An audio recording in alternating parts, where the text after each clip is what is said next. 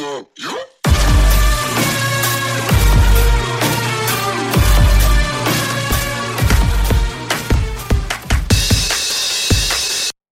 Hey, this is Steve Baltin. You are tuned into My Turning Point, where this week joined by K. Flay.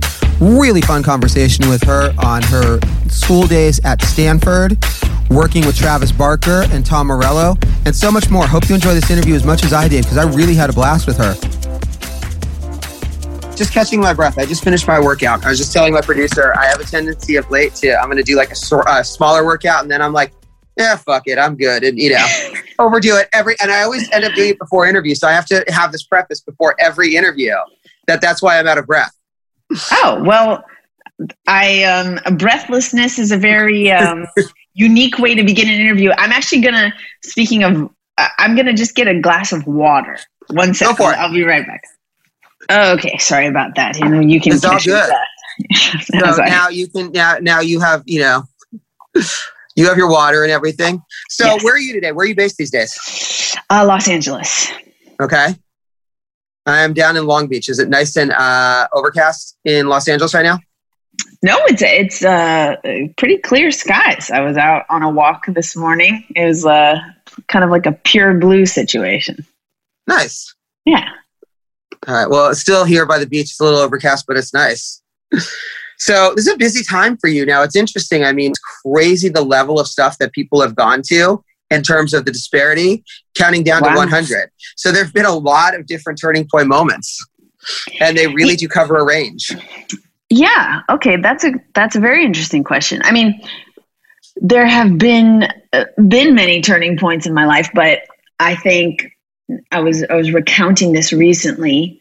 Uh, I had started making these kind of random like joke songs in college. This is when I started making music, and I was also learning to to code and so I'd made this little website and I was like putting up these weird songs I was making. um, I really had no idea what I was doing. And this guy called me. I don't even know how he got my phone number, but he called me and he was like, Hey, I'm putting together a show. Um, would you want to play at it? And I had never I had never been on stage. I had never, you know, I'm like I, I'm totally new to music. I'm in I'm in college. I'm like studying other stuff. Um, very serious student, and I said, "Yeah, why not? Um, sure, I'll play. I'll play the show." And I think, in many ways, that was what was a turning point in the sense that it was it was sort of the first first step I took into this world of performing music and writing music with even the the vague intention that I would perform it in some capacity. Um, but it was it was more of a turning point eh, in this this openness to new experience. You know, I was a very a very regimented and rigid in certain ways teenager. I I had very which which is not true for all teenagers. I I had very strong ideas about what I should and shouldn't do and how I was meant to live and behave. And when I said yes to that live show, I think it was a turning point in expanding my own conception of what I could do, should do, couldn't do, shouldn't do, um, and really helped me to develop this this vast and often very confounding gray area uh, in which I now happily reside. And there's like 168 questions to go in from that. And I'm gonna go back and just start with the basic stuff of well, first of all, where'd you go to college and what were you studying? So I went to Stanford University and I was studying psychology and sociology with kind of like a little bit of a quantitative bent on on things. And yeah, I was really I think I was really interested in how you know how you can actually use data to figure out what human beings are like and how they might behave. uh, that that was very intriguing to me and exciting to me. Uh, this is fascinating. Sorry, this is this happens in every interview, by the way. Come on, dude. Where I have both a dog and a cat, and what happens is the cat comes onto the bed where the dog was laying down, and then the dog walks over to me, and then the cat comes over to me. So they're they're part of every interview process. It's a, uh, a routine. Apparently, is I'm right after a workout and breathless, and then the pets come over and disrupt the interview. And then the, it's a menagerie. Um, yeah, exactly. So I love the fact though too that you were studying psych- uh, psychology and sociology. So you kind of became your own experiment in doing the singing and to see how you responded to putting yourself in this situation. So how did you respond? Did you, you know, did you meet your own hypothesis? I well, in some ways I had no hypothesis and I think that's what's interesting for me upon reflection is that music uh, provided this provided me entry into a world where I had no expectation for myself. Like I didn't I didn't know number 1 what music I should be making or what it should sound like. Uh, I didn't I didn't know how people performed. Like I didn't even know the right way to, the quote unquote right way to be on stage. I didn't have like career goals for music. So it was this very it was a wide open space and I think psychologically I did need that as just as a human to grow. Um, because I was very comfortable in these these these boxes you know? And it, it was it was important for me to kind of float out into the sea. But i think my response to performing was a real sense of invigoration. I mean there's uh, first of all i was horrible. I mean i should i should state this that like i didn't know what i was doing. My music was horrible and i didn't know how to perform. So but, I but I I I did have the the bravery, I guess, on some level, the courage, or maybe just like the sheer idiocy, a delusional idiocy to get up there and try. And I think going on a stage and authentically attempting to do something is a very powerful experience and it's very empowering even if the result isn't great, even if it's just your two friends in the crowd, which has, of course, happened to me, you know, no one at the show. It is still, it's still like part of this resilience and, and energy formation weird thing that happens where you're like, oh, shit, like I can, oh, yeah, I can do that. I, I, I, I did that yeah, it's funny how you put it, like for sheer idiocy or the courage. It's just the youthful bravado. I remember doing open poetry readings when I was a kid, and I was a shitty ass poet. But there is that courage of getting up there. Yeah. But it's just the youthful bravado of, of not of not knowing well enough to know that you're going to suck. to- I totally agree, and you know, particularly for me in college, that was a that was a time when I I just I just said yes to things. I was just stoked to do whatever. You know, I was very I was very curious about a whole host of topics and experiences. And so, you know, I was trying a lot of new things. And one of those things I was trying was making music and you know, embarrassing myself on stage. See, I love this as well. And we're going to come on to the new stuff in a second, but this all fascinates the hell out of me because also it's interesting. So you went to Stanford right? Obviously, you say you were very regimented. Obviously, you had to study your ass off to get in there. I'm mm-hmm. sure, and this is, you know, and I talk with artists about this all the time. I'm sure there was a point then when you realized that you had to move away from that regimented and the studying your ass off, and music became that release that allowed you to, you know, sort of step out of the discipline that you had had to have to get to that point. And it's funny because you look at like all right this is not a great example but it's a you know remember when years ago when tiger woods had that breakdown and everything just went to shit with him right. and i remember discussing at the time who was surprised you're that disciplined you work that hard that stuff has to come out yeah. in some capacity mm-hmm. you know so when you read scandals with like politicians it's really not surprising because when you repress everything. So what I'm getting at, it's funny. It's actually very healthy that music and getting up on stage when it was something you never thought of probably became a great release for you. Oh, I mean, undoubtedly. I, you know, I, I finished college, I graduated, and I stayed very disciplined throughout that. I mean, like school was my focus. I was doing music on the side. However, after I graduated, I moved to San Francisco and I began kind of this next phase where I don't know if I ever have released my uh, tight and uh, uh, unrelenting grip on my own discipline standards, but I did release my grip on some of my behavioral standards. And I, I let myself be, be free in a certain sense, you know? I mean, I, you know, I throughout my teenage years in college, like, you know, I did not drink alcohol. I did not like I was, you know, very, very like straight edge. And I didn't even know that term at the time, but that's like, you know, kind of what I was.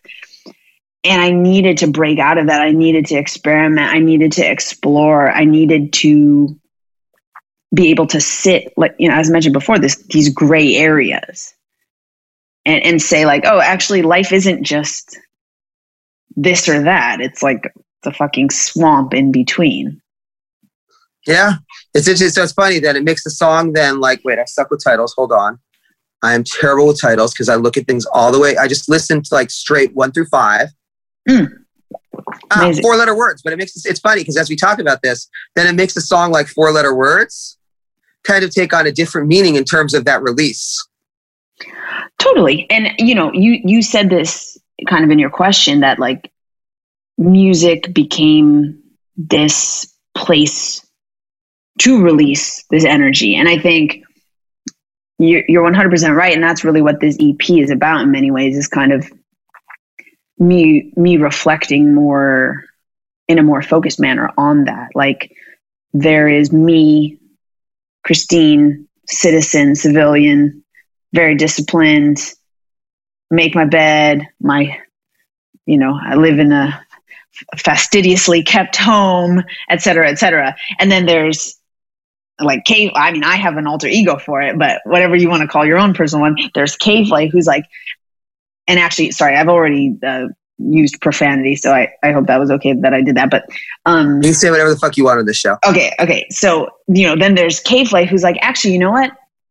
Fuck you fuck the government, fuck all of this, you know, and like actually, and fuck myself. Like I suck too, you know. Um, there's it's not limited to to other people. I I I I have some harsh words for for my my own personhood, but I think that you know there is that voice as well, and music is the place where I get to kind of sublimate that in a way. You know, it's like this safe and actually productive way to express the natural frustration and confusion and joy and disappointment of being alive.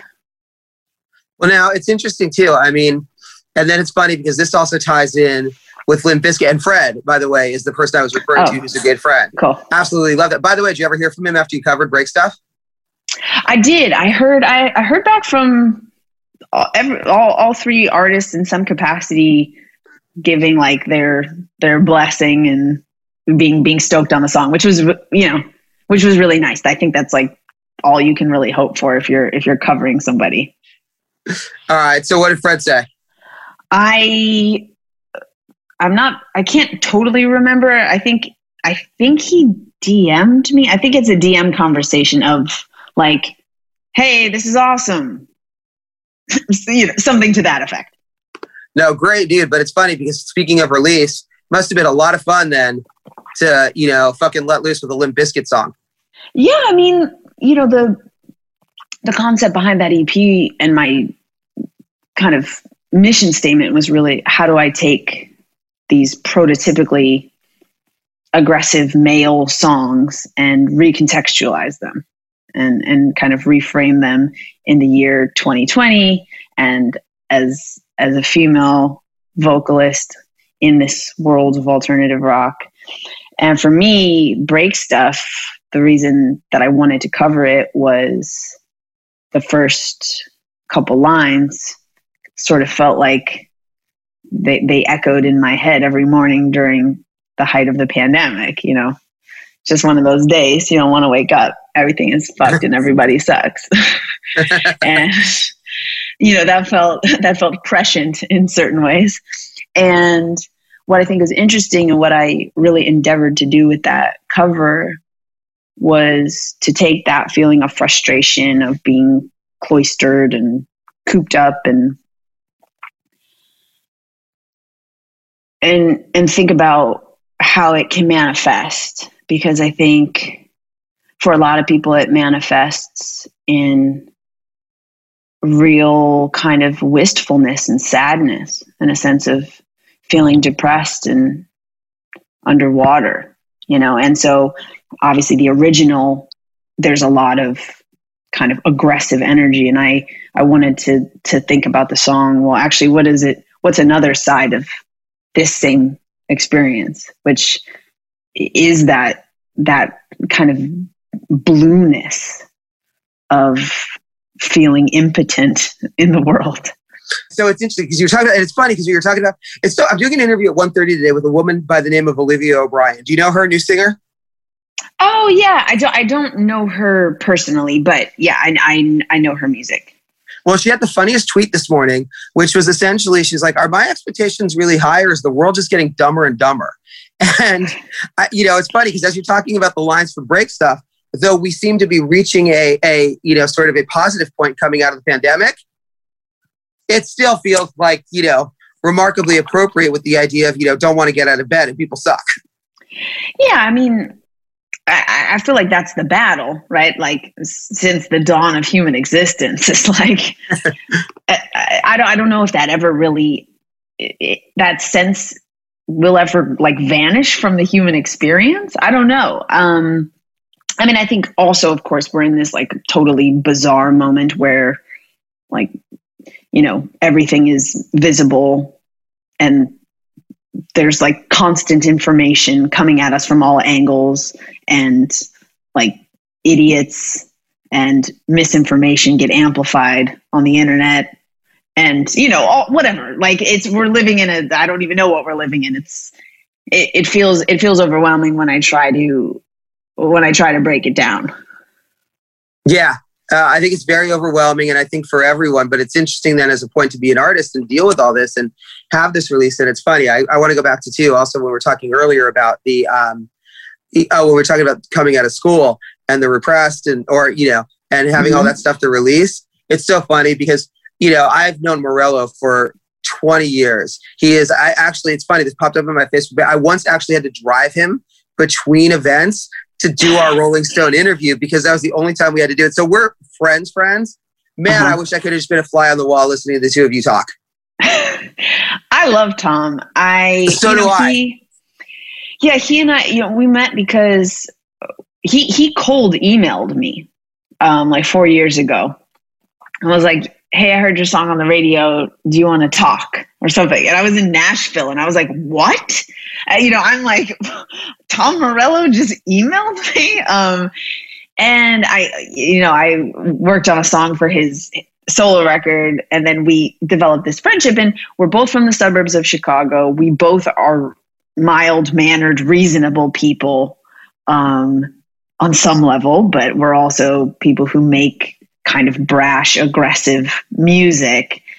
And there's something interesting about that to me. And it's, and I, I really enjoy speaking with Tom he's he's very yeah he's one of the i don't want to say one of the few but he's he's someone i've met in this industry who i really i really look up to in a lot of ways you know i i think i think he's done so many things with bravery and grace and i really respect that and it's interesting because I was thinking, of course, of the educational thing and and you know channeling that work and being proud of it. You know, uh, there's another artist who I won't name who I feel like every time you talk to them, they make you feel like they went to Harvard, you know? And Tom is that person who is Right. just so chill and there's no like, you know, no pompousness, no arrogance. It's just very simply like, this is who he is. And he happened to have been smart enough to go there.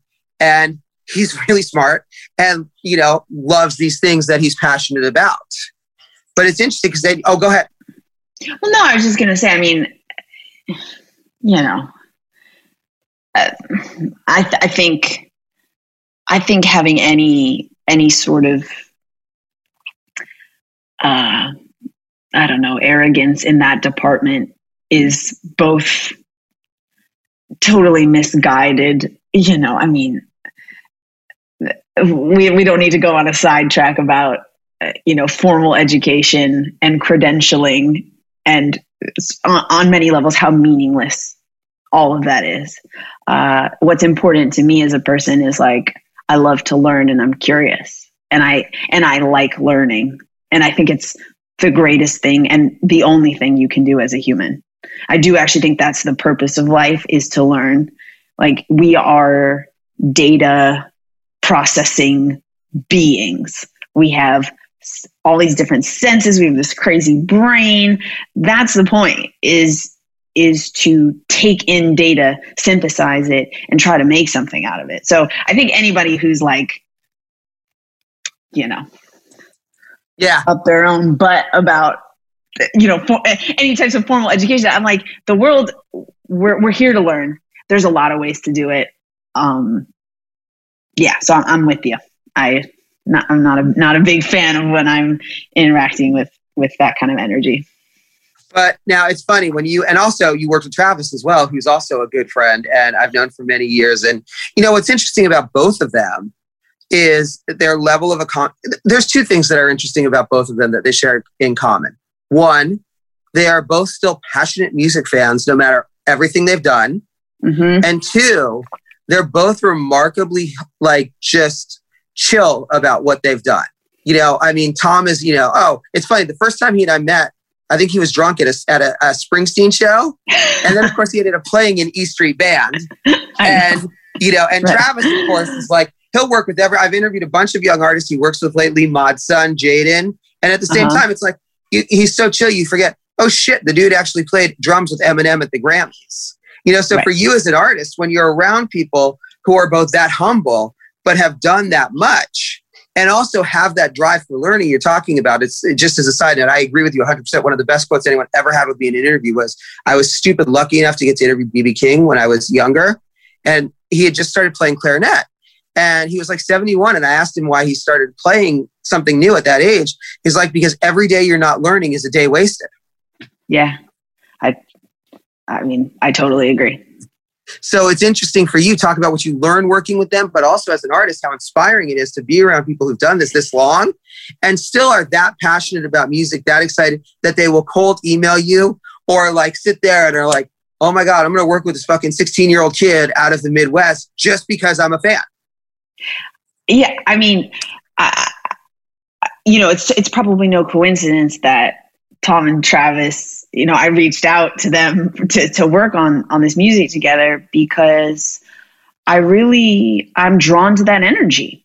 And and i think you know you make a great point about this this genuine love of music and a genuine openness to new things and like new artists what's happening like what's exciting to me as a listener and as a musician of course but like i you know i think most of us get into this business because we love music and we love being a part of it making it performing it writing about it booking it managing it like whatever it is. Um, and it's it's quite easy to to lose that that joy. And i've been i've been talking about this a lot lately. And i know yo-yo ma just has this book about beginner's mind. And, and so i feel like a lot of people have been kind of chatting about it at least in my my friend group.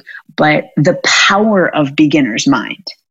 And if actually you try to approach your whole life every day as a beginner you know this bb king anecdote is awesome. It's like well yeah on some level the reason bb king t- takes up the clarinet is because it forces him to have beginner's mind. And when you have beginner's mind, you don't have expectations, you don't know what the fuck you're doing.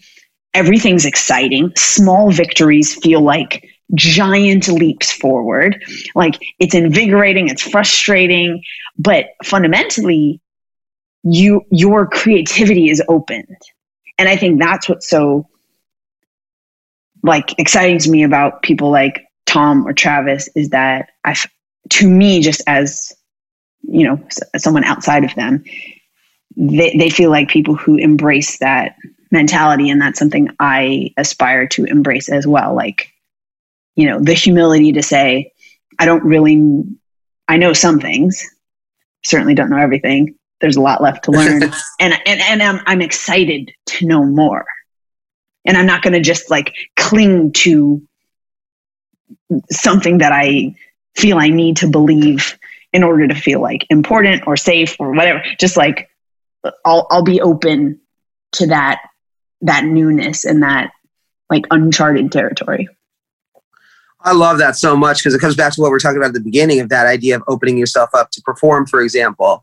Because the beginner's mind is, you know, I mean, so for you, what are the last things you feel like you've done where you've opened yourself up to that beginner's mind? And it's interesting because I was just going to say, as an aside to that, you know, I talk with artists all the time about their different passions, whether it's ASAP Rocky with fashion, whether it's Brandon Boyd and Serj Tankian with painting. And everyone agrees the same thing that when you take, or like Mike Einziger from Incubus going back to school, all of these things tie in and reinvigorate you for music. So are there things that you've sort of opened your beginner's mind to of recent that then tie back in and ex- excite you again for music?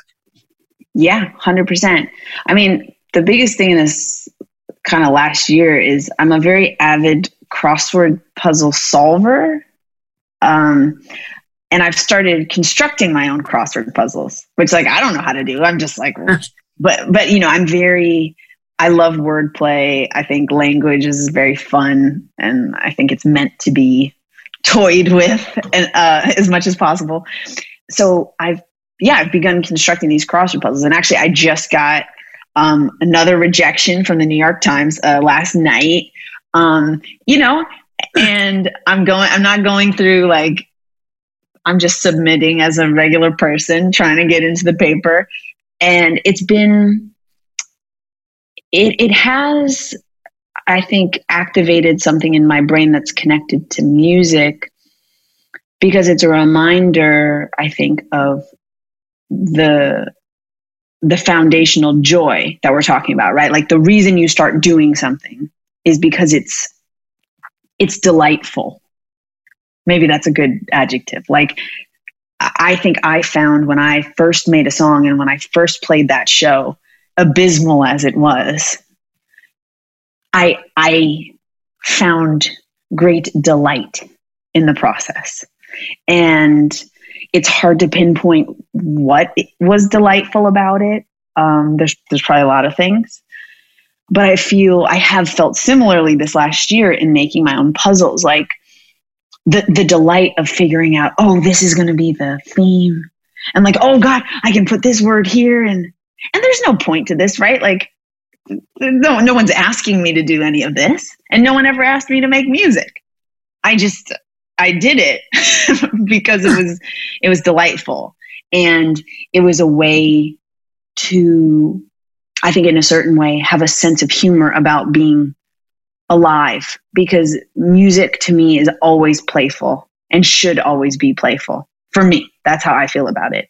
And that doesn't mean I don't take myself seriously in that I work hard and I try to do a good job but I, I really do think it's important to engage with, yeah, the the the sheer delight of being able to take things in your brain and then make them physical, tangible objects in the world. And making crossword puzzles has kind of, in a strange way, you know, like t- to your point, reinvigorated uh, my musical uh, excitement and inspiration as well. I'll make these last couple questions, but one I have to ask: What's your proudest crossword puzzle clue so far? Oh, my proudest clue. Well, hard, it's hard to say one clue. I I did have a theme that I'm really proud of. So basically, what it was is so my and this this has been rejected. So well, let's make this public. The New York Times has rejected this puzzle. Okay, what was Okay, the theme so- that they rejected? The theme is the revealer at the bo- in the bottom right is no ifs, ands, or buts, and then throughout the puzzle in different answers, the word if, the letters if, and, and but are uh, excised from certain words in a way that kind of makes sense. So, like, for instance, there's like a clue that's talking about uh, tests, and the answer should be standardized, but it's stardized because it's missing the and. There's other clues like that. Anyways, I thought it, I thought it was pretty. Well, listen. That's, as, as my grandmother would say, that's what makes horse races. All right. Now, is there one album or song or artist that you have worked into a clue so far that you've been very proud of? Or do you do music stuff or not really? Oh, I I have had some. I got them, you know, I became a big ACDC fan a couple years ago, and when we were touring, first touring in Australia, and I was like, whatever. I'm I'm late to everything, so I've become a fan of everything. Like you know, 30 years after I should have. Um, but I uh, I got I, I got TNT. I clued TNT with the ACDC thing very recently. I don't know what music ones. Oh, I got Sigur Rós in the in a puzzle. Um, yeah, a few, a few. Uh, well, it's funny. I don't think, by the way, you're ever too old or too late to come to ACDC. So, you know. I agree. I agree. I agree. Wait, so now I have to ask this a quick aside before we wrap up on on the new music and tour plans or playing the stuff live. What one ACDC song would you ever want to cover? Because you want to talk about coming at things from you know revamping a male perspective. I mean, they are. I love that band, but it's so funny. You go back to songs like "Whole Lot of Rosie," and I mean, they are like Yeah. archetypal male band in so many respects. Great dudes. I actually just interviewed them for the first time. Amazing guys. I mean, my my favorite ACDC song is Back in Black. But I mean, I feel like that's everybody's favorite song, but that's my favorite song. So I guess I would cover that. I don't know. I don't know if I could do that. I don't think I can sing like that. Interesting. Okay. Fair enough. Interesting. Yeah, it's funny. That's not, by the way, my favorite ACDC song. So I guess it's Oh. not everyone's favorite. What's your favorite ACDC song? I have a couple. I really love For Those About to Rock just because if you've seen it live, those cannons are a fucking blast, literally. I do love Hell's Bells. Okay. Yeah, I mean, it's. So I remember having this conversation with Slash once, and we were talking about it, and it's like ACDC has one song. It just so happens that it's a really great song. Yeah, right. Well, you know what's cool about ACDC that got pointed out to me was like there are no drum fills. it's just like it's just there's like very very few drum fills. It's just a constant beat with with like no fills. Which when I started like going and listening, I was like, oh yeah, that's kind of true. That's really interesting. Yeah, no, they're an amazing, and it's an amazing live show. And hopefully, COVID didn't screw up. They're doing one final tour. Okay, we'll see.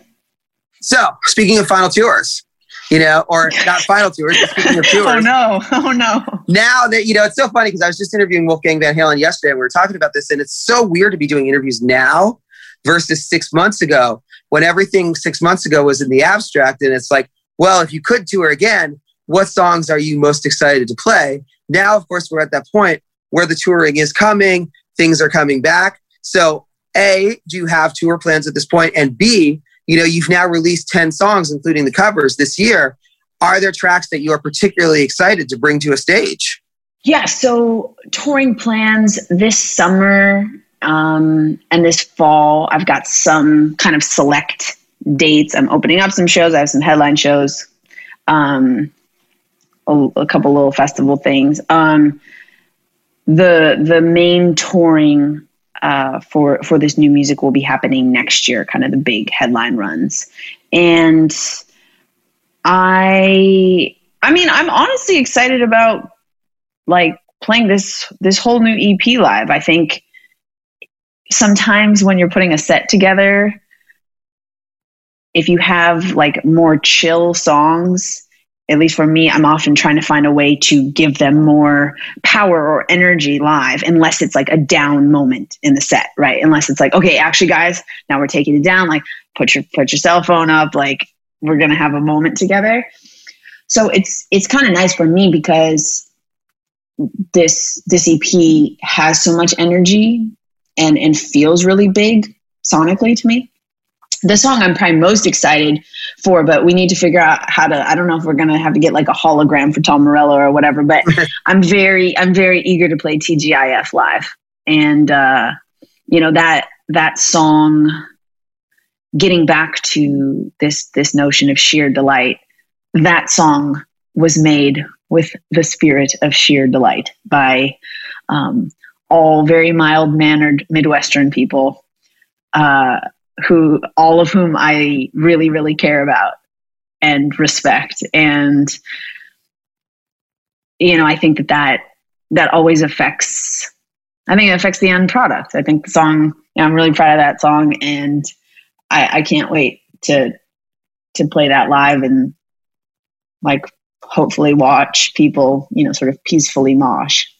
Peacefully mosh. It's so funny. I, I mean, you know, I think at this point now, and it's I'm just looking at your tour dates, and you have something coming up quickly. The first one is in what, like uh Oh wait, month. wait, wait. I'm looking at this. You're doing Riot Fest. There's nothing freaking peaceful about Riot Fest. It's fun.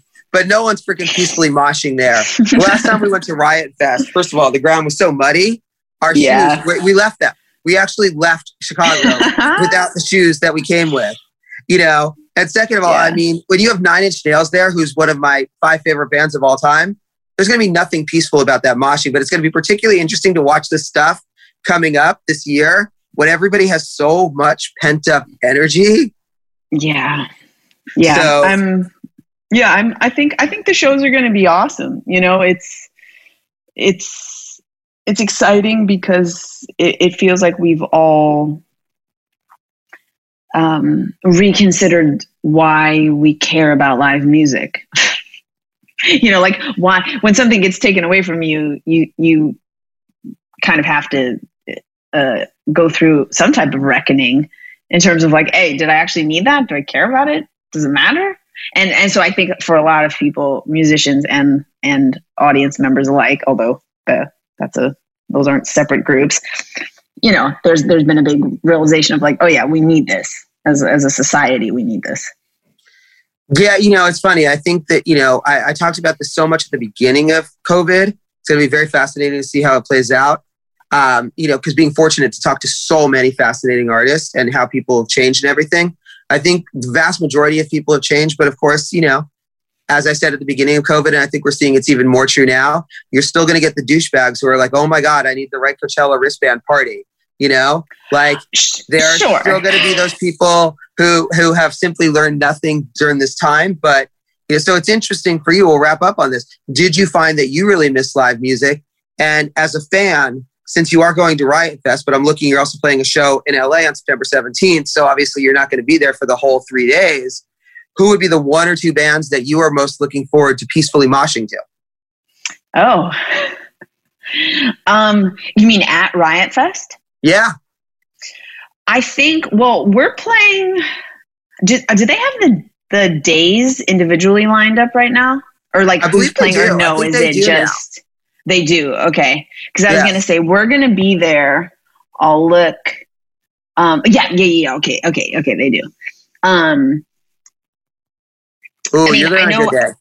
I'm there on a good day. So I know you have invoked Nine Inch Nails already. I saw Nine Inch Nails. We played Corona Capital in Mexico City two years ago or whatever, and they were one of the headliners. I had never seen them live before, and I was like having the time of my life. I mean, I wasn't I wasn't in the mosh pit, um, but I, I, had to. I, you know, I, I, I couldn't afford to break any bones or anything. Um, yeah, I mean, I love. I think you know, I, I love that band. I love the evolution. I think Trent Reznor is a genius. I really, I really loved that show, and I think, I think I'm, you know, I will be very excited to see that again in this um, in this atmosphere. And actually, uh, Mother Mother, who's a band that I toured with um, in Canada, we did like a whole Canadian run. I don't know, maybe four years ago. Um, I love their music, uh, and I love their songwriting, and they're playing the same day as well. So I'm excited to see them again. And just like you know, when you, I think one of the the beautiful things about music, right, is that there's the music is always associated with a time of your life, or typically associated with a time in your life when you were going through whatever. And so those songs, it's almost like sense memory. You hear the song, and you're like, I'm back. It's 20, it's 2017. I'm, you know, I'm figuring out my life. And uh, so, so I'm very, I, will be very excited for that. And I'm seeing who else is playing that day. I mean, obviously, the Pixies are awesome. I've seen them play once before in Portland, and that was really fun. Well, it's funny because they're not necessarily a band to mosh to, but oh my no. god, I just freaking love Devo as well. Dude, Devo is, I mean, that's like I didn't really understand that Devo was like operating on this extremely high level because I only knew Devo as like Whip It. I didn't know anything beyond that. And it was only recently that like I kind of got introduced to the whole world. So I'll, I'll be stoked to see that. Uh, it's funny because you say Trent's a genius, and he absolutely is. I, you know, and I've talked to countless artists who will tell you that he is actually the the greatest artist of this generation. And even Dave Grohl, who a lot of people would say is the greatest artist of this generation, has said that Trent is the greatest artist of this of this generation. May very well be, but Devo are damn geniuses as well. And and yeah. from a moshing standpoint, oh my God, Fever 333 are just such a fucking fun band to mosh to. I don't know if you know them. They're actually friends with Travis. He produced their first record, he and John Feldy. They're amazing. And they're like, you know, they're very, uh, very, they come very much out of the rage school of being hyper political. Oh, yeah, I don't know them. I'll need, I'll, I'll listen today. And, uh, and then I also love Kenny Hoopla, who was actually also just on the show and is amazing. So you really are playing it well actually there's no bad days. I mean no, if you were playing no the same day as run the jewels and faith no more that doesn't suck either but you know. Totally. Well sunday will be a good day. We can say that for sure. Cool. What do you want to add we didn't talk about? Um uh i don't know. I mean i feel like we covered covered the bases. Yeah i mean i'm i'm just uh yeah i'm so obviously very excited to have new music out and just you know, I think one of the great uh, insights of this last year for me has been what what in my life is positive and productive stimulation and what is negative or unproductive stimulation.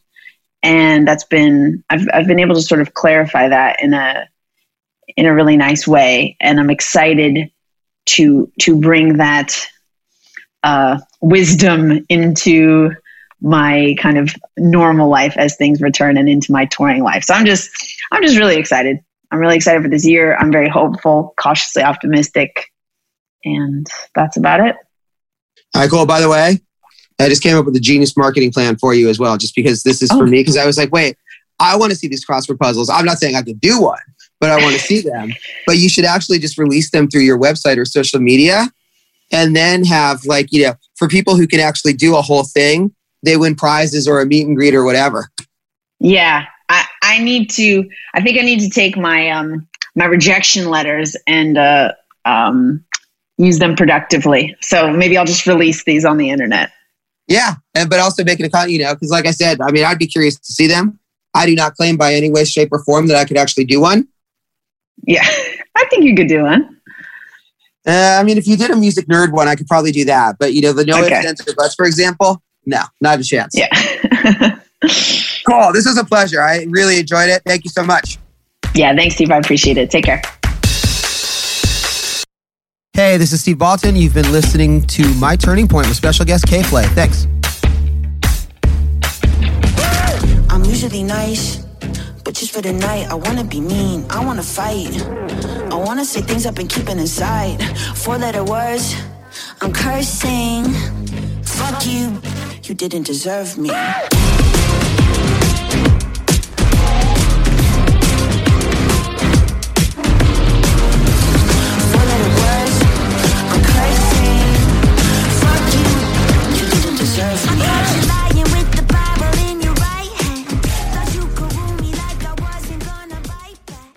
When it comes to LASIK, Dr. Boutros and the Eye Center have led the way for the past 25 years. Today, this tradition continues by being one of the few practices in the country to offer you iDesign 2.0, using the same technology as the NASA James Webb Telescope. And in the hands of an elite surgeon like Dr. Boutros, more patients are seeing 20/20 or better after LASIK. Right now, enjoy 20% off iLASIK with iDesign. Go to theeyecenter.com or call 888-844-2020. Some restrictions apply. If you're a parent with cancer, you're probably worried that your child is feeling scared, sad, or alone when all you want is for them to just feel like a kid. Camp Kesem is a free week-long overnight camp for children ages 6 to 18 who have a parent facing cancer and was created for kids like yours to have a joyful and empowering summer. Kids have a blast together enjoying camp activities, surrounded by a compassionate community of friends. Register your child for a free life-changing adventure at kesem.org/camp.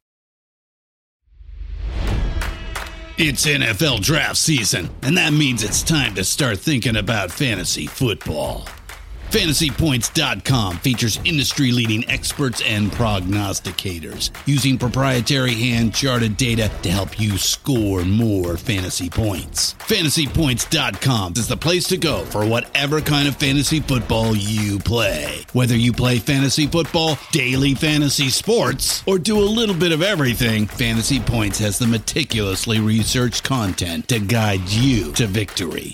And why wait for the fall? Fantasy Points also covers the new spring football league, the UFL. Join the guru, John Hansen, Scott Barrett, Joe Dolan, and other massive names in the fantasy football universe with an exclusive offer. Use code Pantheon for 15% off any fantasy points package, including the all in package, with access to every article, tool, and data nugget that Fantasy Points has to offer. That's fantasypoints.com and code Pantheon for 15% off at Fantasy Points. Fantasypoints.com.